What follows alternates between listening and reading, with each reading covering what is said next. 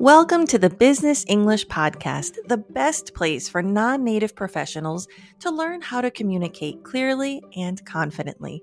My name is Tannia Suarez, and in each episode, you're going to learn specific skills to develop your corporate communication, American pronunciation, and career strategy in order to build the life you deserve. Let's jump right in to part one. We're talking about how to win friends and influence people. I think the thing I like the most, and let me know if you agree, the thing I like the most is it always emphasizes being genuine because there are a lot of moments because I do feel like I get a little protective of interactions and I never want to mislead you or I never want you to come across as ugh, you know? And so I really appreciate the focus of this book being that everything you do yes, you can have positive results. Yes, you can have amazing opportunities, but they're encouraging you not to do it because of those opportunities. Do it because you genuinely want to care for people. And that to me is just the core of communication because anytime you're doing it and you don't think you're like, oh, you know, they won't know, it changes your energy. So anytime you, do anything to get something out of someone, I just think it's icky. So I really love that this is encouraging you. Like, this is really helping you to be a connector, to help you make connections. And then when you need to, you can use those strategies to make connections for a purpose as well. Become genuinely interested in other people. And I would love for you to feel inspired if this is something that you had, but kind of I find that because we're talking about using these communication strategies for you in a different language, and that's just like another level. And what I mean by that is what I think this book doesn't take into consideration that I want to help you with to kind of bridge the gap between speaking English and communicating with English is get out of your head. so many times because you're speaking a foreign language, and I've totally felt this when I'm traveling, you're so in your head thinking about, okay, what's the next thing I can say? Am I using the right structure? How do I respond? That you miss your body language will change, your energy will change, and you'll miss out on having that genuine opportunity to connect with someone and let them see your warmth and curiosity. So, for this one, I want to encourage you if that's something that is characteristic of how you communicate in your native language, awesome. Bring that into the English conversation. If it's not, I want to re inspire you to be curious, not nosy, you know, appropriate topics, but be curious about the other person. I love when you're because when you're genuinely paying attention, you'll notice when their body language changes when something comes up that they're interested in. If you're in your head just thinking about the grammar and the English and are you saying things correctly, you're going to miss out on these cues that you'll notice that typically if we if something comes up and that's something that we like, you know, you might perk up your shoulders might come up. You might lean in a little bit. And if you're paying attention to the other person and you catch that, you know, oh, okay, this thing that was said, this is something I can follow up on and continue the conversation. And it really is something, you know, really take a look at how you interact in your native language because this is something that is not language specific. Maybe this is something that you don't do that you can start incorporating. And if you do and you realize, oh, shoot, I don't do that in English, and then that might explain a little bit why you feel frustrated that you're not connecting with people like you do in your native language. In your mind, you might think, oh, it's my grammar, it's my English. But the people that I work with, you know, my students, that's what we focus on. It's like, you know what? It's not the prepositions, it's not the phrasal verbs. Those help, but it's because you're missing a little part of you. And so that's a really beautiful moment to like, okay, moving forward, especially if you're here, right? If you're here, when you follow me on social media, you're probably upper intermediate to advanced. So you have the basic, more than basic English. What you need now is the soul of the language and the soul of you. And let me know what you think. Okay, so the next one, oh, one more point for this one. So, about becoming genuinely interested, like I said, you can respond to people's body language when you see they get excited about something that was mentioned. You can also do research if you know you're going into a meeting, look up the people, you know, see what their social media is like. Um, I find that this helps you skip the superficial small talk that a lot of people criticize. Like, it's superficial, it's not genuine. Okay, but if you have nothing else to talk about, what are you going to do? But it's really cool, for example, when I meet a student for the first time, if they have looked me up, which usually that's why they connect with me, and they mention something like, Oh, I saw that you were in Budapest last year and I went there with my family you skip the small talk and you go straight into personal experiences. So, doing a little bit of research, whether it's the people that you're in the meeting with, if you're hanging out with your friends' friends, for example, you can ask them a little bit about topics that they're interested in. So, those few minutes of research or more, you know, whatever, um, they'll pay off. It'll help you feel more confident. And from the language perspective, you can prepare a little bit more. If you know that this person, like one of the stories in the book, the guy was really into dogs.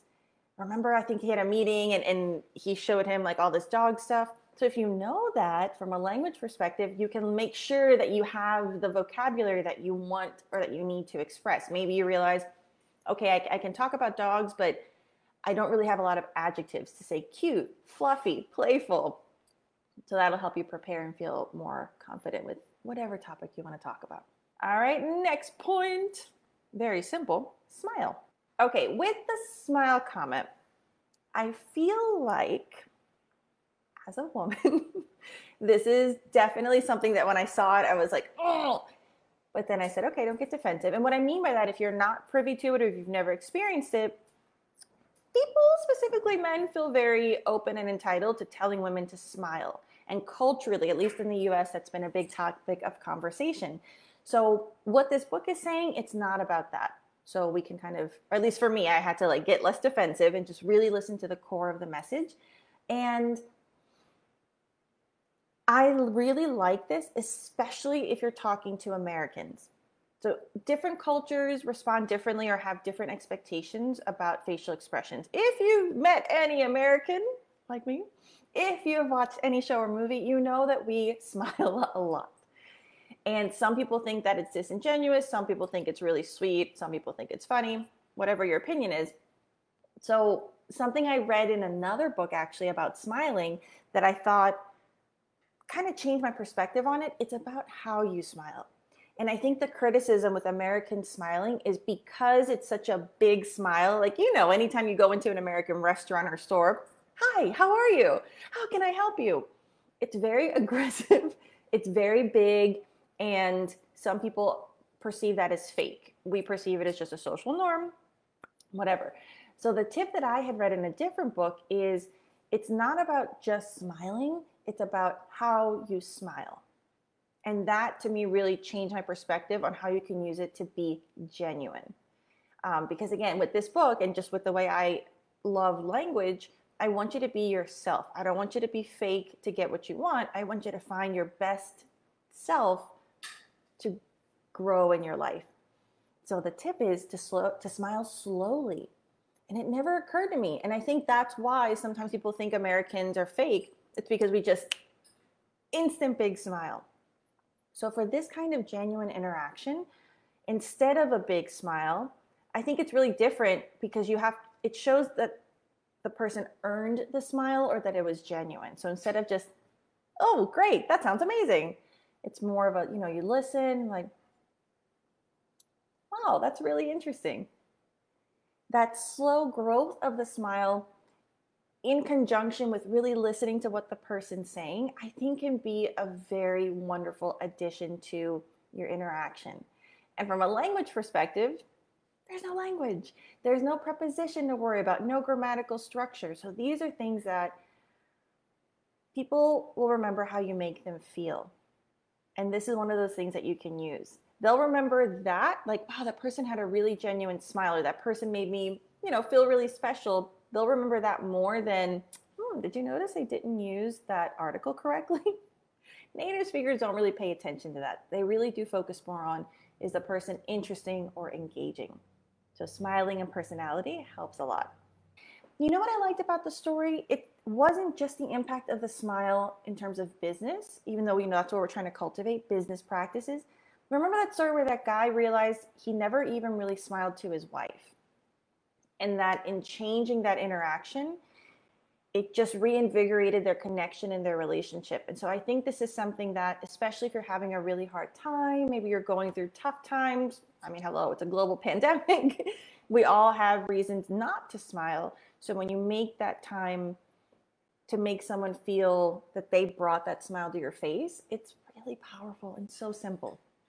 So the next point, I believe we're on point three, it's remember that a person's name is to that person the sweetest and most important sound in any language. I have so many thoughts about this one. So, admittedly, I am more visual, so I'll remember someone's face, I'll remember the person, I'll remember details about them, but I have not been very good about remembering names of people that I meet.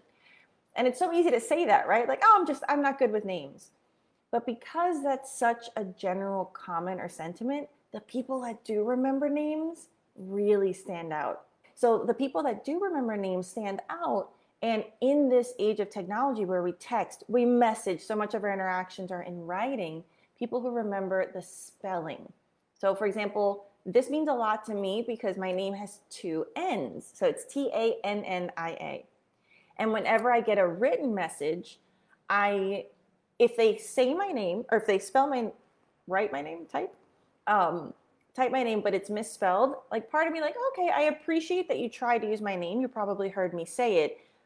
But when you're online, right, it takes two seconds to just quickly go check the person's profile or look them up on LinkedIn or find something where it's a spelling. Even if you think it's like a regular name, maybe it's a tiny difference. Because when I see that someone took the time to spell my name correctly with two N's, it really makes an impact. So when you you see that, and it doesn't mean that you think less of the person who doesn't, but you definitely think more of the person who does.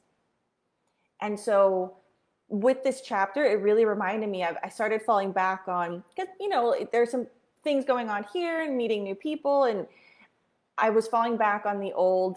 Ah, I'm not good with names. And then hearing these or reading these stories in the book, of okay even napoleon he would like ask for repetition. He would write it down to help him visualize it. And i thought you know these people who have presidents you know of the us they have so many people in their lives both important and less important. If they can make the time and they understand the value of this hello so can we right so this is something that I would love for you to do. And the good thing is, depending on your industry, or right now working from home, you see or talk to the same people more so now than ever because there are less social options. So, this is a great opportunity to try to inject their name a little more. I will caution you. I've also had people who I can tell tried to do business training and they go too far. And I'm talking about native speakers and they go too far they overuse. And so when I have meetings with certain people in business or working with people in tech, and they use my name too much, it, then it comes across a little bit salesy, a little bit disingenuous. It's like, okay, I get it. it. It almost feels like they're trying to meet a quota of how many times they want to say your name. So I would say, much like smiling, don't smile 100% of the time. Don't say the person's name over and over and over again when you use it strategically and carefully and genuinely, that's you know the core of it. So it feels natural. That's the winning combination. Yes, like the Greek client. And you know what? I think that that was a really beautiful story, especially because, you know, I work with a lot of foreigners.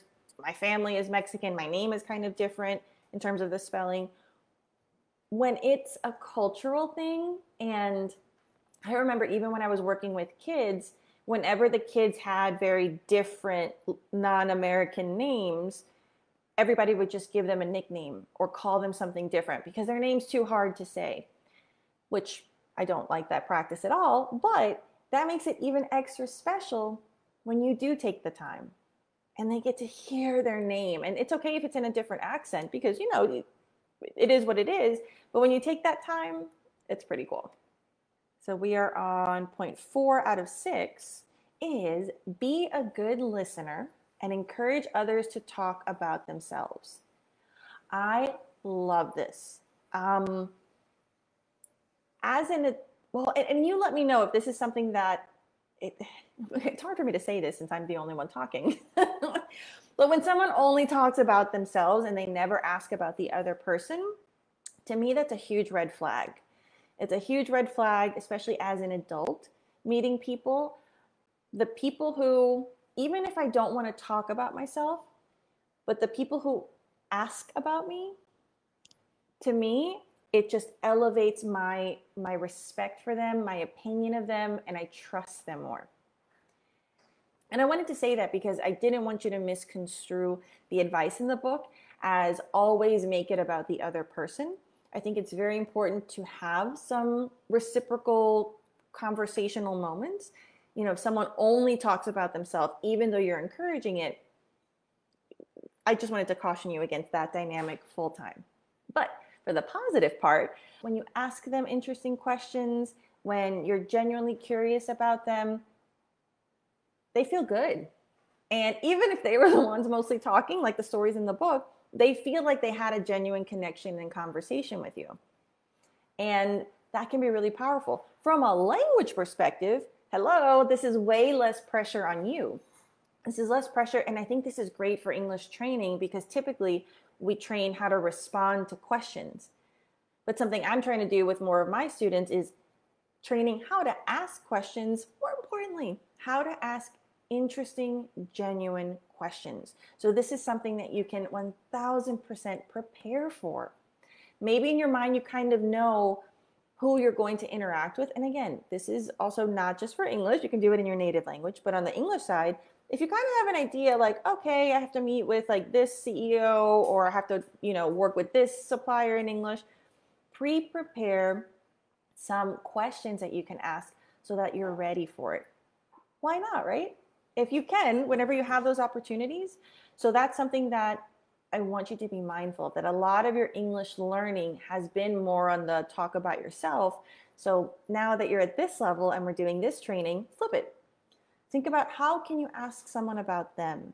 How can you ask about appropriate topics? You know, think about things that are interesting but not too personal. How do you phrase your question? So the, the really great thing is work on questions that are not yes, no answers. Because if you ask a question that can be easily answered with a yes or no, sometimes it stops the conversational flow. And some of those are okay. So it takes a little bit extra work on understanding question structure for questions that really invite longer, deeper answers. And, and when you're listening, breathe. Don't distract your mind thinking about how you're going to respond, what you're going to say, all the words that you maybe missed or you didn't hear. Trust that you can understand their topic contextually. Because if you focus in on the one word, you're like, oh, I don't know what he said. What was that one word? you're missing out on the story. So this is really good to for your listening skills. And you can practice this by watching YouTube videos, even just watching a show on Netflix. Sometimes when you watch shows or movies, you're focused more on reading the captions, identifying the words. Every now and then, mix in some relaxed listening practice. Take the captions off and just see if you can enjoy. Um, I like to do thing do this with shows that are funny because you can kind of measure when you laugh. So if you know if you've seen the show and you didn't laugh for the 15 minutes that you watched it without captions, then I would say, okay, maybe encourage a little more listening practice or training. All right, the next one. Oh, by the way, one last thing about this one. This will also help you in group settings. Um, I think when we're, from a language perspective, when you're in a group setting, you're so nervous that someone's going to call on you that you're not fully engaged. But I would say, again, trust that, that what you have is enough for the moment, but practice asking questions to people. If you notice that a few people are being left out, maybe they're not talking as much, that's the person you can say, hey, what about you? What, did, what do you think about this? So, what that does is you're participating, you're adding value by including others. And that can be really special too. All right, next one, second to last point talk in terms of the other person's interest. This one was pretty cool. So let me think of what story was in this one. I think it was about the architect going to meet with a potential client. And instead of, remember the guy was like, you only have five minutes. don't waste his time. But instead, he started talking about the architectural details about the office, and that led to um, a deeper conversation. And then they ended up becoming friends, and he got the job or whatever. But I think the point there is it's kind of like the last one, but it takes a little more effort. So there are a couple ways you can do this. Number one, research. If you know who you're meeting with, check out their social media, check out if it's a company, check out their website, LinkedIn, get to know a little bit about it, not in a creepy way, like don't go overboard, but you know, some things that you can pull up conversationally. If you notice that they like travel, if you notice that they're big foodies, if you, you know, things like that. Number two, look at the body language. If a topic comes up and they're listening, if they lean in, if their shoulders go back and they look a little more excited, keep talking about that particular topic. All right, so the next one is this last one? Yes. Make the other person feel important and do it sincerely. Again, the sincere part is key.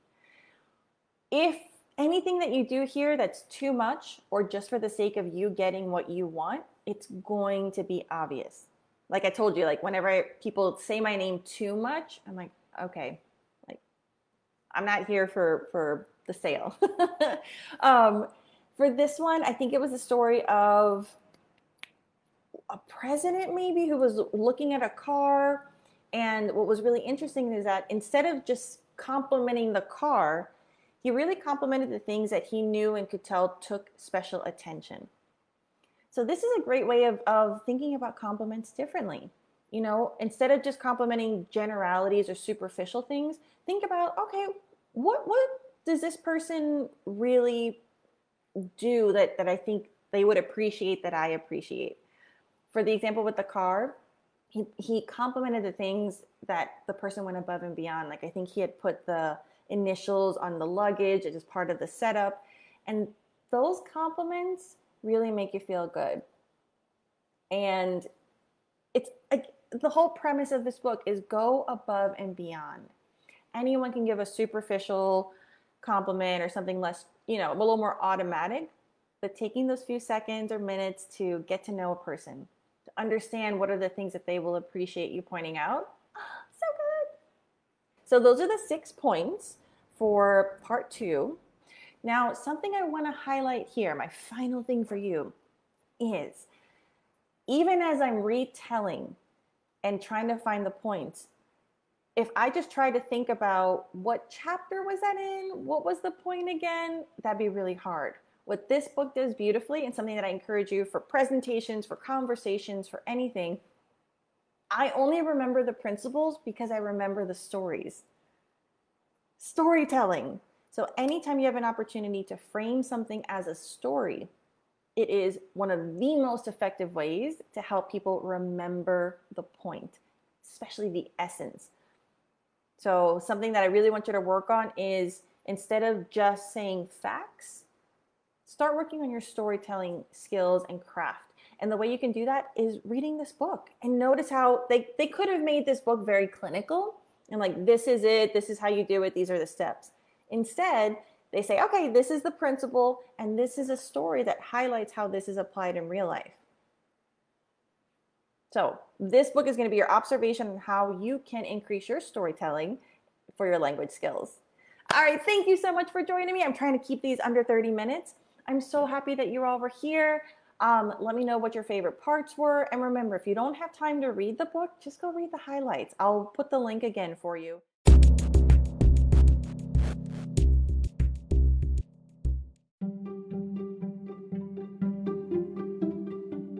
For more business English resources like articles, videos, courses, and one to one coaching with me, head over to TanniaSuarez.com.